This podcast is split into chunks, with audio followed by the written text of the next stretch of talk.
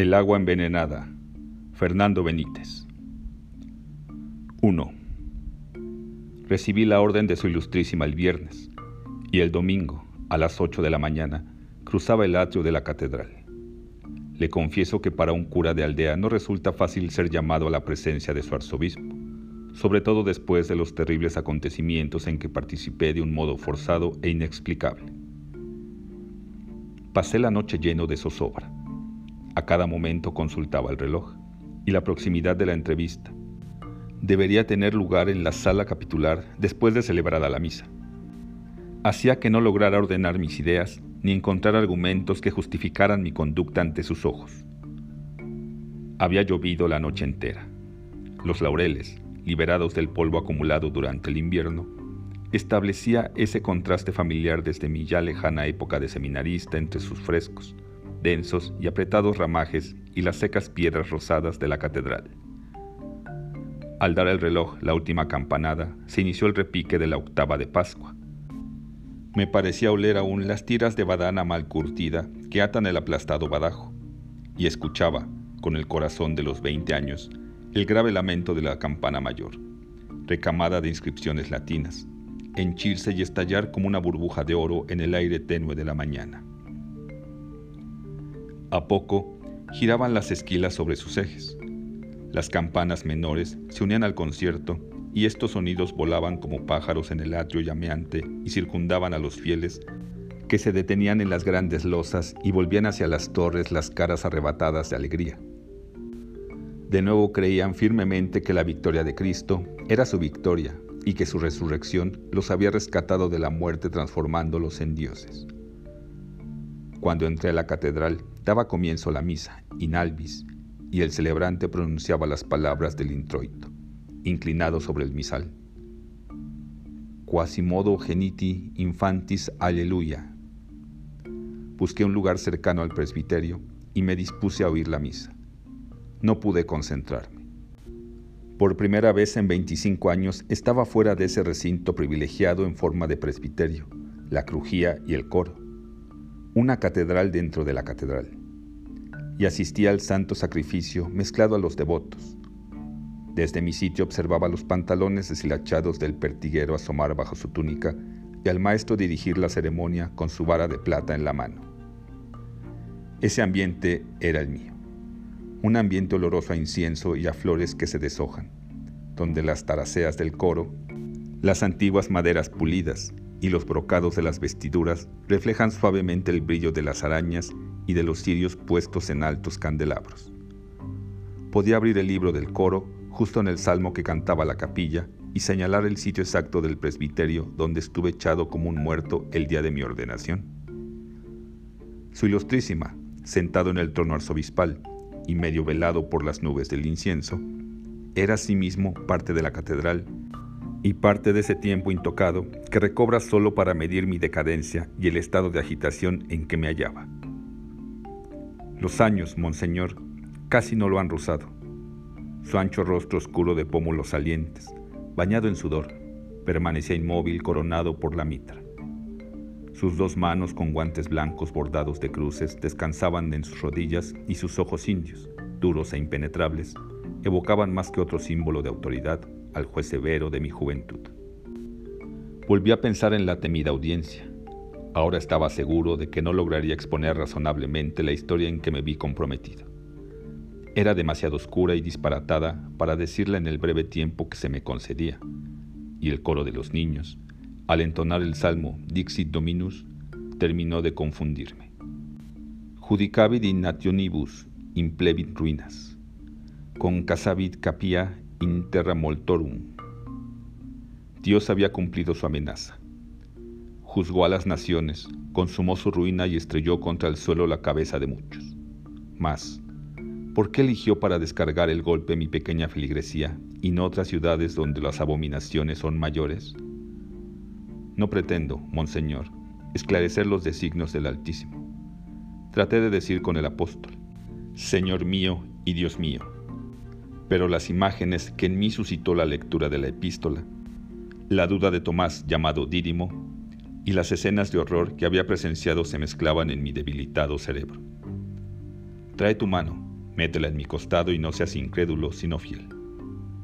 La herida ardía con un fuego extraño y al sentir su quemadura me apresuré, lleno de compasión, a retirarla.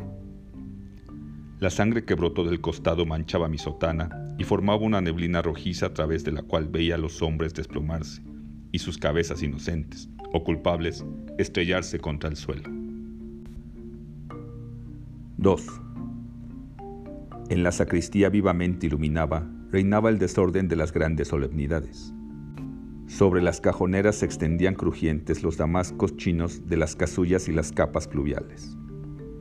Las figuras carnosas y redondeadas que escoltan el carro del emperador Constantino en el gran óleo central evocaban una pompa sensual, creaban, si así pudiera decirlo, el reflejo de un mundo pagano y mitológico sin relación ni posible nexo con los sacerdotes ocupados en revestirse, ni con los acólitos y sacristanes, cargados de misales y vinajeras que corrían de un lado para otro. El bullicio alteró mis nervios necesitados de silencio. ¿A qué mentirle? Quise escapar, posponer el juicio inminente, y ya me deslizaba hacia la puerta cuando el rumor inconfundible que anuncia la llegada de un alto dignatario me obligó a detenerme, y su ilustrísima apareció en el umbral. Todavía conservaba la mitra, su mano enguantada sosteniendo el báculo centelleante de piedras preciosas y la dalmática bordada que lo cubría hacían pensar en la imagen de uno de esos príncipes de la iglesia que figuran en los altares barrocos, y que por alguna circunstancia milagrosa hubiera descendido de su peana. Como es costumbre, lo rodeaba la aristocracia de la ciudad, los viejos mercaderes que se enriquecieron monopolizando durante generaciones el trigo y el maíz, los tenderos retirados y los señores feudales a quienes la revolución despojó de sus haciendas se empeñaban en resucitar, al amparo de la iglesia, el esplendor de otros días. También ellos eran el reflejo de una época desaparecida. Los mantos bordados con las cruces rojas de Santiago estaban ajados. Los uniformes desteñidos del Santo Sepulcro olían a creolina y las plumas de los sombreros estaban apolilladas y raídas. El tiempo que se había mostrado tan implacable con estos objetos de guardarropía, respetó en cambio sus ojillos rapaces, sus colgantes y blandas narices, y aunque la lujuria se había alejado de los labios hundidos y fríos, todavía conservaban la huella inconfundible del huésped que por tantos años los habitara. La mirada de su ilustrísima se fijó en mí durante un segundo. Era indudable que me había olvidado, y por lo demás, nadie era capaz de identificar al cura de Tajimaroa, cuyo nombre se leía ostensiblemente en la primera plana de los diarios, con el hombrecillo vestido de negro que se esforzaba en pasar inadvertido. 3. A los cinco minutos de haberse retirado de la sacristía, uno de los familiares me tocó el brazo diciéndome, Monseñor lo aguarda en la sala capitular.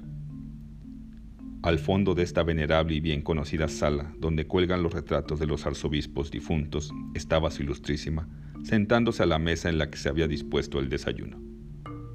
Y bien, dijo con su áspera voz, en la que vibraba la vieja nota de una jovialidad irónica. ¿Qué me dice este sacerdote conspirador? Su recibimiento, he de ser cabalmente sincero, lo sentí como un golpe. Su ilustrísima, respondí turbado, yo no soy un conspirador, y de una manera irreflexible añadí, mis enemigos, me interrumpió con viveza. Usted mismo no sabe cuántos son sus enemigos. Mis ojos se detuvieron en la mesa y sin poder evitarlo, la saliva me fluyó a la boca. Sobre la bandeja de plata repujada descansaba un vaso con jugo de naranja, una taza de chocolate y una cestilla colmada de hojaldres que asomaban entre los picos artísticamente doblados de la servilleta. Su ilustrísima no deseó pasar inadvertida esta debilidad de mi carácter. Nunca he podido dominarla a pesar de mis esfuerzos. Y me preguntó acentuando su burlona jovialidad. ¿Acaso no se ha desayunado? Oh, sí, monseñor, me apresuré a contestar tragándome la saliva. Su ilustrísima terminó de beber el jugo y dando pruebas de su privilegiada memoria, retomó el hilo de la Inquisición.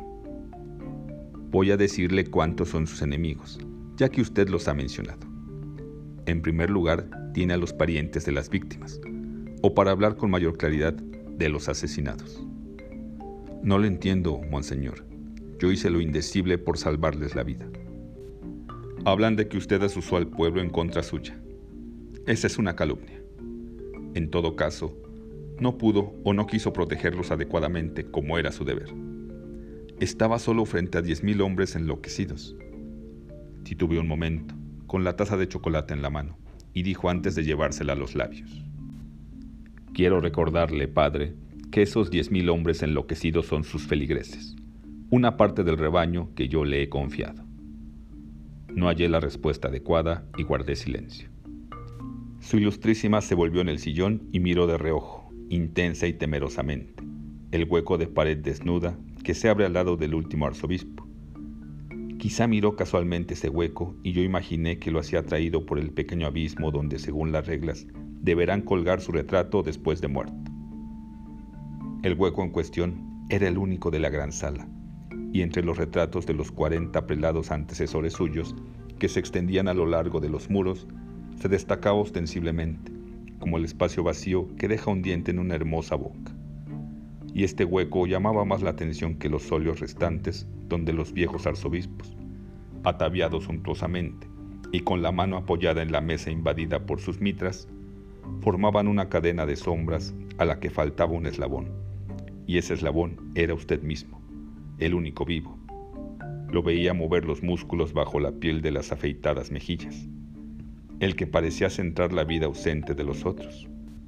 Si bien su ilustrísima fuera un reemplazo, un condenado a muerte por ese hueco de pared que tan imperiosa, tan ávidamente exigía su presencia. 4. Perdóneme, Perdóneme mi incoherencia, mi insensatez, mis reiteradas divagaciones. Al escribir este relato que su ilustrísima ha de tomar como la confesión del último de sus párrocos, me he prometido no ocultarle nada y revelarle mis pensamientos por absurdos que parezcan. Debo haber palidecido. Sentía en efecto desvanecerme, porque súbitamente dulcificó el tono de su voz y me habló con afecto. Siéntese, está fatigado.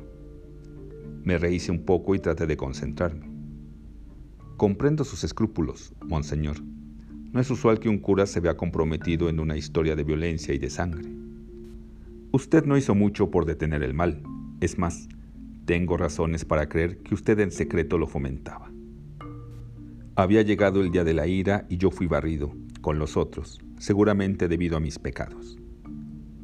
Entendámonos, señor cura, respondió su ilustrísima, dejando traslucir una leve irritación. No me agrada que mis sacerdotes se erijan en profetas. Los tiempos han cambiado. Sus profecías rebasaron el ámbito del Antiguo Testamento para caer en la jurisdicción de la policía. El Señor es el mismo siempre, me atreví a decir, casi de un modo imperceptible. Usted emplea un lenguaje con el cual no lograremos entendernos. No lo hago responsable de los hechos ocurridos en Tajimaroa. Lo acuso, sí, lo acuso de cierta complacencia, de un fatalismo inadmisible, y ese es también el criterio de las autoridades. Estoy tratando de ayudarlo, de salvarlo en última instancia de la cárcel, y usted me sale con que había llegado el día de la ira y que fue barrido a causa de sus pecados. No me condene su ilustrísima antes de haberme escuchado. Hoy no estoy en condiciones de defenderme. Es poco lo que deseo añadir. Hay parroquias difíciles, de hombres rebeldes y apartados de la iglesia, pero esa no es su parroquia. Dígame, ¿no son dóciles sus feligreses? Sí, son dóciles, monseñor. ¿No lo obedecen? ¿No respetan su investidura? Son obedientes y respetuosos en demasía. Una pregunta más. ¿No tiene usted poder sobre ellos? Mi poder es limitado, como todos los poderes. Bien, ponga atención en lo que voy a decirle.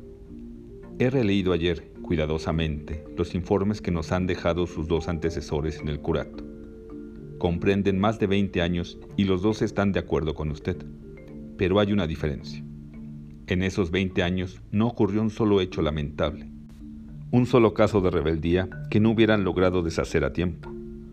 Los dos supieron mantener su dominio sobre los feligreses, y cuando uno de ellos murió, usted debe saberlo, el pueblo entero sintió que había muerto su padre y su pastor y concurrió llorando a los funerales.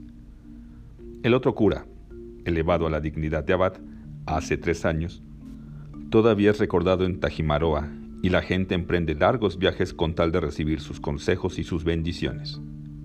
En cuanto a usted, un familiar se acercó diciéndole al oído, es la hora de las confirmaciones, monseñor. La gente aguarda hace más de media hora. Se ha hecho tarde, afirmó su ilustrísima levantándose la manga de encaje del roquete y mirando el reloj. Pero termino en cinco minutos, solo cinco minutos. En cuanto a usted, siguió imperturbable la frase, debo hacerle notar que no ha hecho honor al ejemplo de sus antecesores. El pueblo se queja de usted, como se quejan los familiares de las víctimas y las autoridades, aunque por otras razones. Estas razones, si bien lo benefician de cierta manera, no alteran el hecho lamentable de que haya una unanimidad en su contra, de que todos se han convertido en sus enemigos. Dígame, dígame pronto, exclamó golpeando el suelo con su sandalia bordada, lo que tenga que exponer en su descargo. Monseñor, la historia es larga y complicada y llevaría mucho tiempo, no más de cinco minutos. Es imposible, pero una cosa deseo rogarle nuevamente. No me juzgue sin haberme escuchado. ¿Qué propone usted? ¿Una conversación prolongada? Permítame rendirle un informe pormenorizado de los sucesos, un informe escrito. Su rostro se suavizó y palmeándome el hombro, como lo hacía en el seminario, después de la reprimenda habitual, concluyó. Está bien. Regrese usted a Tajimaroa y escríbame pronto. Quiero la verdad, únicamente la verdad, y no olvide que de ese relato depende su absolución o su condenación. Caí de rodillas y besé el anillo pastoral. Al levantarme y sacudir el polvo de mis pantalones, ya había su ilustrísima desaparecido entre las cruces, los mantos de Santiago y del Santo Sepulcro, los uniformes y las plumas que flotaban marchitas en los tricornios de los ancianos caballeros. 5. Quizá, monseñor, convendría hablar un poco de mí, no, no seré demasiado prolijo, se lo aseguro. Mi vida carece de rasgos extraordinarios y, si yo me refiero a ella, lo hago, no con el propósito de conquistar su benevolencia, sino con el deseo de que mi historia tenga cierta unidad y no parezca como una mera historia de fantasmas. Nací el año de 1908, en Sinapecuaro, un pueblo de las montañas. Mi padre, empleado de correos y vendedor de madera en corta escala, murió antes de que yo cumpliera los ocho años. Pero su imagen está ligada a mi vida por un hecho singular que deseo referirle. Una mañana le llevaba la comida a la estación donde se hallaba instalada su oficina, cuando a la mitad del camino, cinco o seis hombres armados, sin que yo pudiera evitarlo, me arrebataron la canasta. La idea de que mi padre, ya entonces muy enfermo, Pasar sin comer todo el día me llenó de cólera y me fui sobre ellos a mordiscos y patadas. De la lucha solo recuerdo que terminó pronto. Un golpe dado en plena cara me tiró al suelo. Sangrante, logré levantarme y mientras alejaban les grité las malas palabras que en aquella época aprendía de los carboneros y de las cuales guardaba una reserva inagotable. Los hombres divertidos se reían.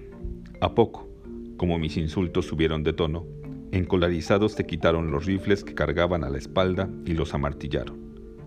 No les dio oportunidad de tocarme. De un salto libré la barda que limitaba el camino y lanzándoles, a manera de despedida, mis peores insultos, regresé al pueblo.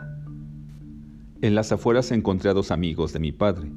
Como se dirigían a la estación para recoger sus cartas, decidí acompañarlos y otra vez hice el viaje, contándoles mi aventura que ellos celebraron a carcajadas y dándome fuertes golpes en la espalda. Dormí esa noche en la oficina de correos. Mi padre se había sentado en el suelo, con la espalda reclinada en la pared, y yo me tendí descansando la cabeza en sus piernas.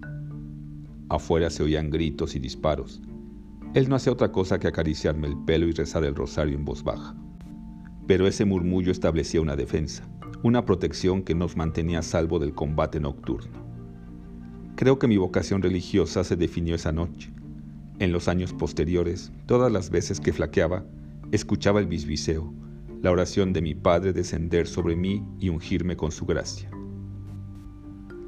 A la mañana siguiente volvimos a Sinapecuaro. Los soldados que luchaban furiosamente en medio de las sombras se habían desvanecido y de cada poste del telégrafo colgaba un ahorcado. Mi padre, apresurando el paso, me decía con un temblor en la voz, No mires, sería mejor que rezaras por ellos. Su temor era inútil, el espectáculo de los arcados, una de las apariencias más crueles e impúdicas de que se reviste la muerte. Formaba parte de mi existencia y se insertaba en ella de un modo natural, como el hambre, las injurias y los asesinados que eran, que habían de ser, los compañeros inseparables de mi vida. Cuando mi padre terminó de morir, estuvo agonizante cerca de un año. Mi madre se vio en la necesidad de mudarse conmigo a la casa del abuelo. El viejo había perdido los pies por una gangrena y se movía despacio, con el auxilio de dos cojines de cuero atados a las rodillas y de unas pequeñas muletas sobre las que oscilaba su cuerpo mutilado. Mi abuelo era también muy religioso. Con frecuencia lo sorprendía apoyado en las muletas, entregado a la oración. Rezaba con los ojos cerrados y su rostro sin cuerpo, ese rostro consumido de largas barbas ensortijadas, era tan poderoso en su recogimiento que me daba pena volverlo a la realidad para decirle, Abuelo, han llegado los carboneros del monte y aguardan en la calle. Mi abuelo se sostenía de comprar y vender carbón, solo que en esos años el negocio había decaído mucho. Los caminos eran peligrosos debido a la revolución y la gente de Sinapecuaro cortaba su propia leña en los bosques, de manera que casi siempre teníamos hambre y esa irritante sensación de un hueco que no podía llenarse. La asociábamos no a la revolución. Entonces desconocíamos su significado, sino a los forajidos que se decían a sí mismos revolucionarios. De los 7 a los 11 años mi actividad principal consistió en desempeñar tareas que los hombres civilizados han olvidado. Salía muy temprano a los montes en busca de hongos y hierbas, cazaba conejos y pájaros y proveía el gasto del agua acarreándola de la fuente pública con dos latas de petróleo vacías. Si estaba de suerte, cambiaba carbón, aquellos redondos y sólidos troncos de encino que ardían con un fuego suave y aromático, por tortas de garbanzo, manteca o algún trozo de cerdo, y nos hacíamos la ilusión de que los buenos tiempos de la paz y la abundancia habían vuelto a nuestra casa. El abuelo, su cabeza sobresalía con trabajo de la mesa, bendecía la comida, y mi madre volvía su rostro delgado y se llevaba el pañuelo a los ojos. Debía ser el año 1918, el llamado año del hambre. Naturalmente, en Sinapecuaro no sabíamos una palabra de la guerra mundial. A los vecinos importantes les llegaba de tarde en tarde una noticia, y no hacían comentarios, ni les interesaba lo que ocurría al otro lado del océano, porque la guerra la teníamos en nuestra casa y nos afectaba demasiado para que todavía nos preocuparan las contiendas ajenas. Los revolucionarios no ayudaban a mejorar la idea que nos habíamos formado de ellos. Robaban o se mataban entre sí, y cuando no hacían estas dos cosas, violaban a las mujeres o se les veía tumbados al sol rascándose los piojos. Iban y venían en oleadas, villistas, zapatistas, orosquistas, carrancistas, obregonistas. Ocupaban el pueblo victorioso o lo abandonaban derrotados y la situación de Sinapecuaro no mejoraba ignoraban tanto como yo mismo la causa por la que combatían y en el fondo los despreciaba, pues entonces era muy niño y no sabía que esos hombres, instrumentos ciegos e inocentes de los generales, eran más desdichados que nosotros. De cualquier modo, la revolución formó mi carácter. La violencia nos enseñó a desdeñar el peligro y a familiarizarnos con nuestra condición de perseguidos. Tengo muy presente una mañana en que había ido por agua a la plaza mi madre, enferma de tifo, deliraba. Padre, haga usted que el niño trabaje. La ociosidad es mala. Es muy mala la ociosidad, le decía al abuelo con los labios agrietados por la fiebre, moviendo la cabeza en la almohada. Llené los botes en la fuente y al cruzar de nuevo la plaza, encorvado bajo el peso del agua, se inició una refriega. El enemigo no se veía, Oculto en el bosque iniciaba el ataque cautelosamente y solo se oía el ruido seco de los disparos. Los que defendían el pueblo me daban la espalda. Asomaban la cabeza por el tronco de los árboles o por las azoteas y disparaban regularmente. Algunos fumaban y ninguno parecía excitado. Yo seguía sin miedo mi camino. Las balas rebotaban en el empedrado, tan cerca de mí, que dos o tres perforaron los baldes y el agua se escapaba a chorros mojándome las piernas y los zapatos.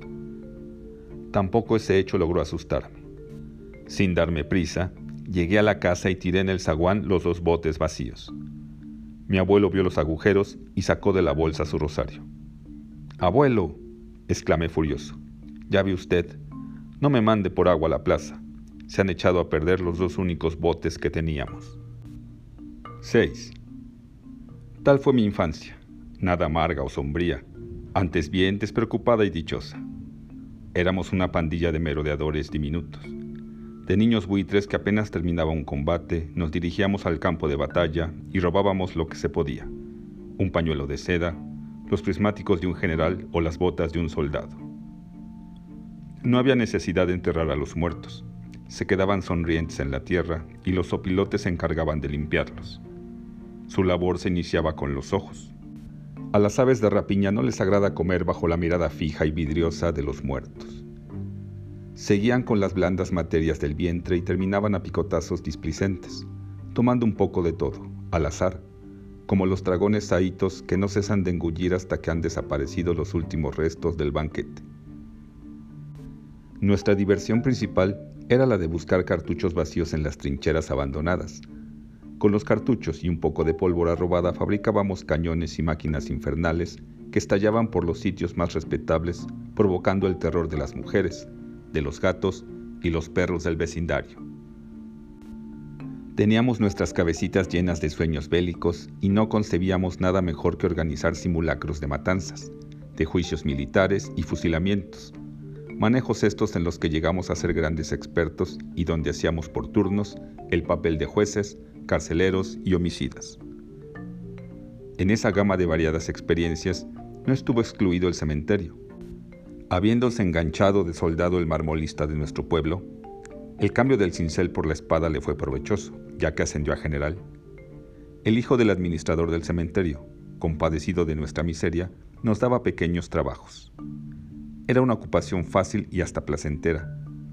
Ponía la losa de mármol sobre una tumba, dibujaba el epitafio y luego, con un cincel dentado, mordía la superficie de la losa teniendo buen cuidado de no invadir el espacio blanco reservado a las letras. Mientras el cincel repiqueteaba, cantaban los pájaros en los cipreses. Los ángeles parecían mirarme con simpatía, y me asaltaba la duda si debía seguir la carrera de las armas o la más apacible de la marmolería funeraria, ya que ciertamente no podía compararse la paz, el noble orden y el grave silencio de ese mundo gracioso y elegante, con la violencia, la podredumbre y el horror de la muerte sin gloria que el soldado obtenía como única recompensa en los campos de batalla. Le hago perder su tiempo refiriéndole historias insignificantes, y su ilustrísima debe perdonarme. A los 52 años, las emociones de la infancia salen de sus escondrijos y nos asaltan reclamando un lugar en nuestra vida, como si obedientes a una ley de la naturaleza, pretendieran compensar las grises preocupaciones de la edad, sus tristes imágenes y sus desengaños con el color y la inocencia de esos primeros días. Son los días activos de Gulliver en Tierra de Gigantes, los días cargados de secretos por revelar cuando descubrimos el mundo y el pequeño simio haya un placer inefable en imitar a los simios grandes. La inocencia copia inconscientemente sus tonterías y sus crímenes y los transforma en juego. Por desgracia, la imitación de los modelos adultos se prolonga y al abandonarlos la inocencia, dejan de ser juegos para tomar el carácter trágico de tonterías y de crímenes en serio. Con la muerte de mi madre y de mi abuelo, ocurridas con breves intervalos en 1920, concluyó mi infancia. Un tío paterno, canónigo rectoral de la Catedral de Morelia, me llevó de la mano al seminario y mi pasión por las armas terminó tan rápidamente como había comenzado.